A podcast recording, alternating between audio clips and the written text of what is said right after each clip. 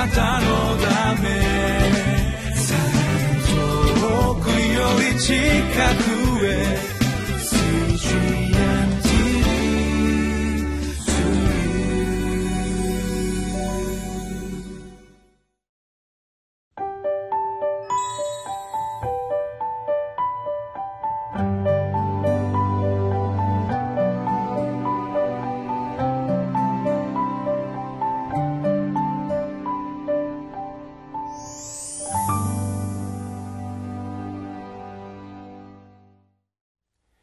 皆さんこんにちは。2月11日のリビングライフの時間です。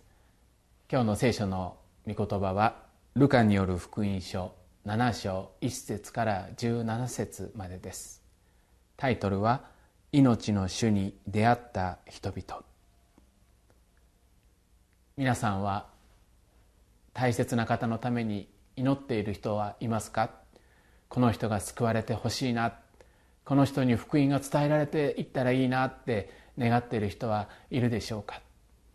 イエス様は全ての人の心の内にその福音の恵みを満たそうとしてくださっています。神様の手が伸ばされないようなところはない。神様全てのところに手を伸べて福音を救いを与えようとしてくださっています。そのことを私たちは聖書の中から今日見ていきたいと思います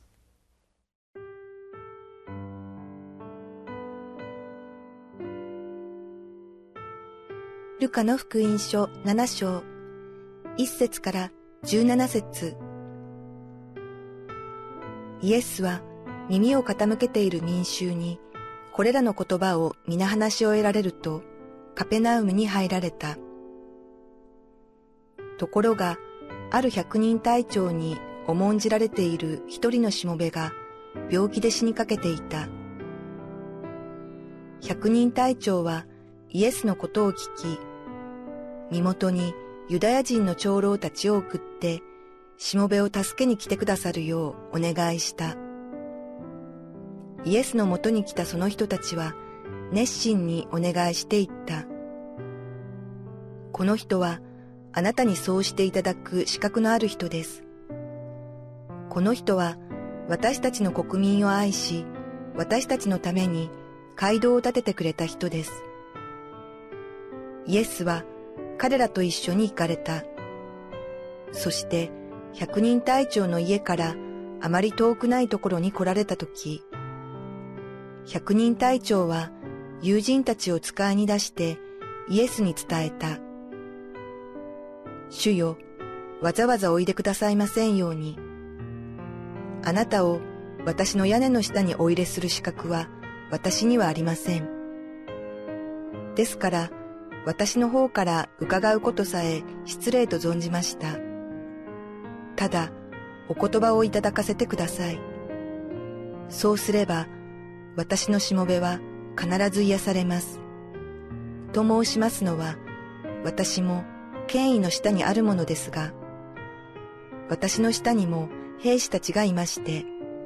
その一人に行けと言えば行きますし、別の者に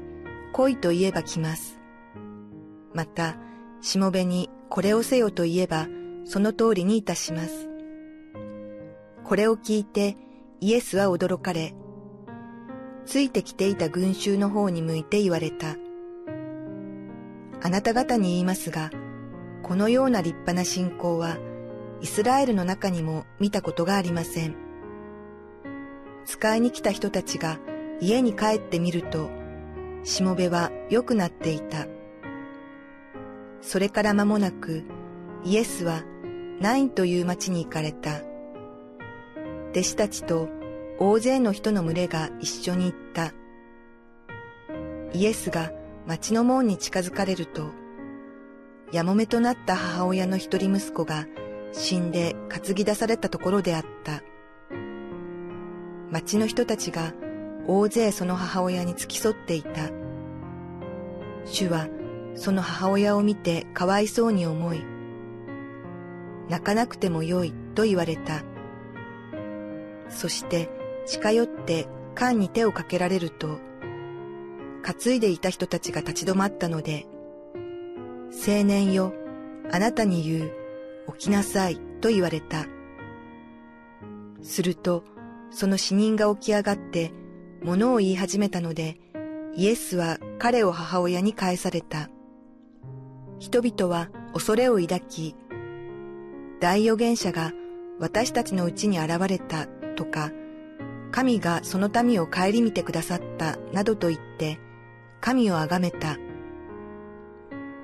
イエスについてこの話がユダヤ全土と周りの地方一帯に広まった。私は小さい時から教会付属の幼稚園に通っていました小さい頃から教会にはつながっていましたけれどもなかなかイエス様を信じるっていうところまで行き着くことがありませんでした反発したりいろんな思いを抱いたり神様から背を向けていくっていうことがありました。それでも私のために祈ってくださった人たちがたくさんいたんです。教会休むとお手紙をくれたりいろんな誘いを案内を送ってくれたりする人たちがいました。今思うとそういう人たちの祈りに支えられて私は救いに導かれてきたんだなっていうことを思うんです。決して私の一人の力で思いで神様のところに行ったんではない。いろんな人たちが祈りを持って連れて行ってくださった。恵みのところにとそういうふうに思うんです。今日の聖書の箇所もその人がどのようにイエス様の恵みに救いに預かったかっていうことが書かれています。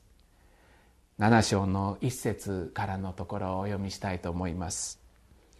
イエスは耳を傾けている民衆にこれらの言葉を皆話し終えるとカペナウムに入られた。ところがある百人隊長に重んじられている一人のしもべが病気で死にかけていた。百人隊長はイエスのことを聞き身元にユダヤ人の長老たちを送ってしもべを助けに来てくださるようお願いした。イエス様の耳にある言葉が届けられます。それは救いを必要としている人がいる。神様の助けを癒しを必要としている人がいるっていうその言葉でした。百人隊長のしもべっていうことがこの中に記されておりますけれどもこのイエス様の今そのところから見ると遠くにいる人です。この人に果たして福音の癒しの恵みは届けられるんだろうかと思われるような人です。でもイエス様はその祈りに声に聞かれました。百人隊長はみんなに重んじられているそういう人でした。ユダヤ人を愛して支配するんではなくて本当に愛を持って関わりをしていたっていうことが書かれています。ユダヤ人の街道を建てたり助けたりそういう技をしているその百人隊長でありました。ですからこの百人隊長のしもべが病の中に置かれているっていうこのことを通して百人隊長はそのことをイエス様に治してもらいたい癒してもらいたいって願いが始まっていった。そして自分が自らイエス様のところに行くっていうよりもユダヤ人の長老たちに頼んでそのことをお願いした。自分は直接そのところにはイエス様にお会いしてないんですけどもそれを頼んでそのことを取りなしてもらったっていうことがあります。そのように私たちはいろんな人たちのためにもし祈ることがあるとするならば私たちの祈っている人は直接教会に行ったり神様を信じるっていうそのところに足を向けたりすることがない人かもしれないんです。それでも取りなして取りなして福音の恵みのリレーのようにして誰かのために祈り神様はその人を助けてくださいって祈る祈りを神様は聞いてくださって神様から遠いと思われているこのしもべに神様の癒しの恵みは届けられるっていうことが今日の聖書の中に記されています。イエス様はこの百人隊長を褒めました。9節。括弧のところですがあなた方に言いますがこのような立派な信仰はイスラエルの中にも見たことがありません。こんなこと言われた人は聖書の中であまりないんじゃないかなって思えるようなこんな立派な信仰はあってどの信仰が立派だったんでしょうか。百人隊長は急いで自分でイエス様のところに行ったっていう人でもないわけですね。自分はそこに行けるような資格がないって思っていたかもしれないです。そしてこの百人隊長が言った一つの言葉があります。それは七節の言葉です。ですから私の方から伺うことさえ失礼と存じました。ただお言葉をいただかせてください。そうすれば私のしもべは必ず癒されます。自分でイエス様あれをしてくださいこれをしてくださいって願うっていうよりもただ言葉をくださいっていう言葉の力を信じていた。イエス様はそのようにして私たちに癒しと慰めと救いを与えるっていうことを信じていた。言葉をくださいって祈っている。願っている。これは今私たちが毎日聖書を読んで御言葉を大事にして生きていくっていうことに通じていることだと思うんですね。私はすぐに物事が変わってほしいなと思うんです。神様直接働いてこのことが良いことになってほしいなってそういうふうに願う時があります。でもこの褒められた信仰は何かっていうと御言葉を握って歩いていけば大丈夫って思える信仰です。事柄が私の思うようにすぐに変わらなくてもそれでも御言葉があればイエス様大丈夫ですって思えるその信仰の思いです。日々聖書を読みながら神様は私たちに御言葉を語ってくださいます。日ごとに私たちは新しい御言葉に出会わせられながらそして歩いていくっていうことがあるんですね。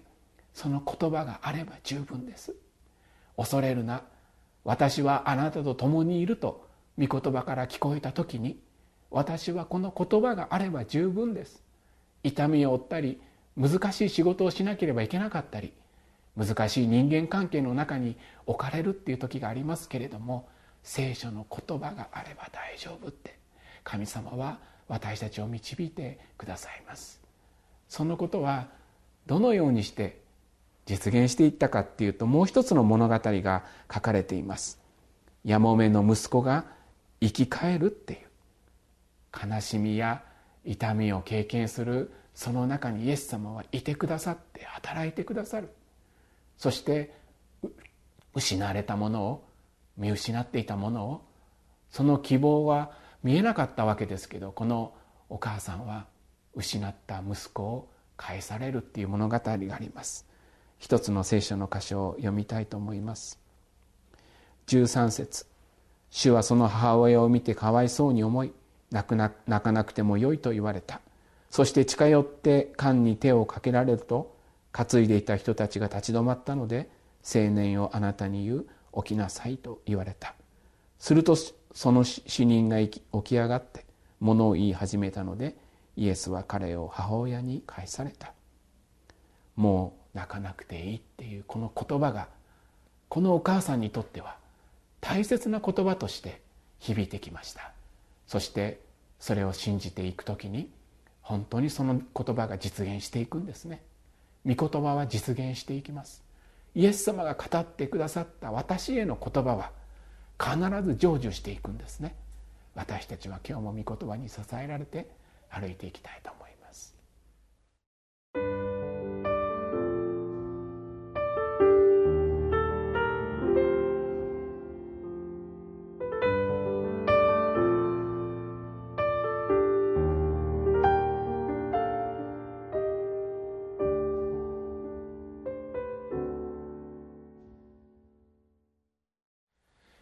イエス様は私たちの祈りを聞いてくださるお方です。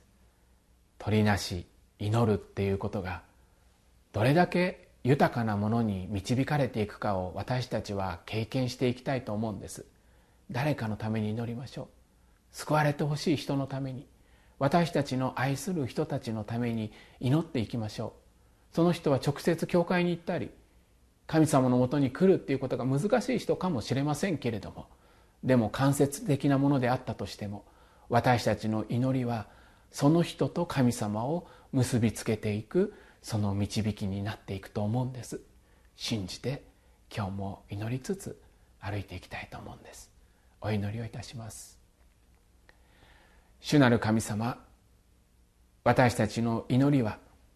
ただ単に言葉を神様に伝えるだけではありません。私たちが祈りに導かれることは神様あなたが何かを私たちの人生の中にしようとしておられる時でもあります。祈らされる時祈る時神様その祈りに実を結ばせてくださって私たちが神の技を見るものにしていてくださいますようにお願いいたします。一人一人の上に主の見守りと支えがありますようにお願いいたします。イエス様のお名前を通してお捧げいたします。アーメン。あなたのため遠くより近くへ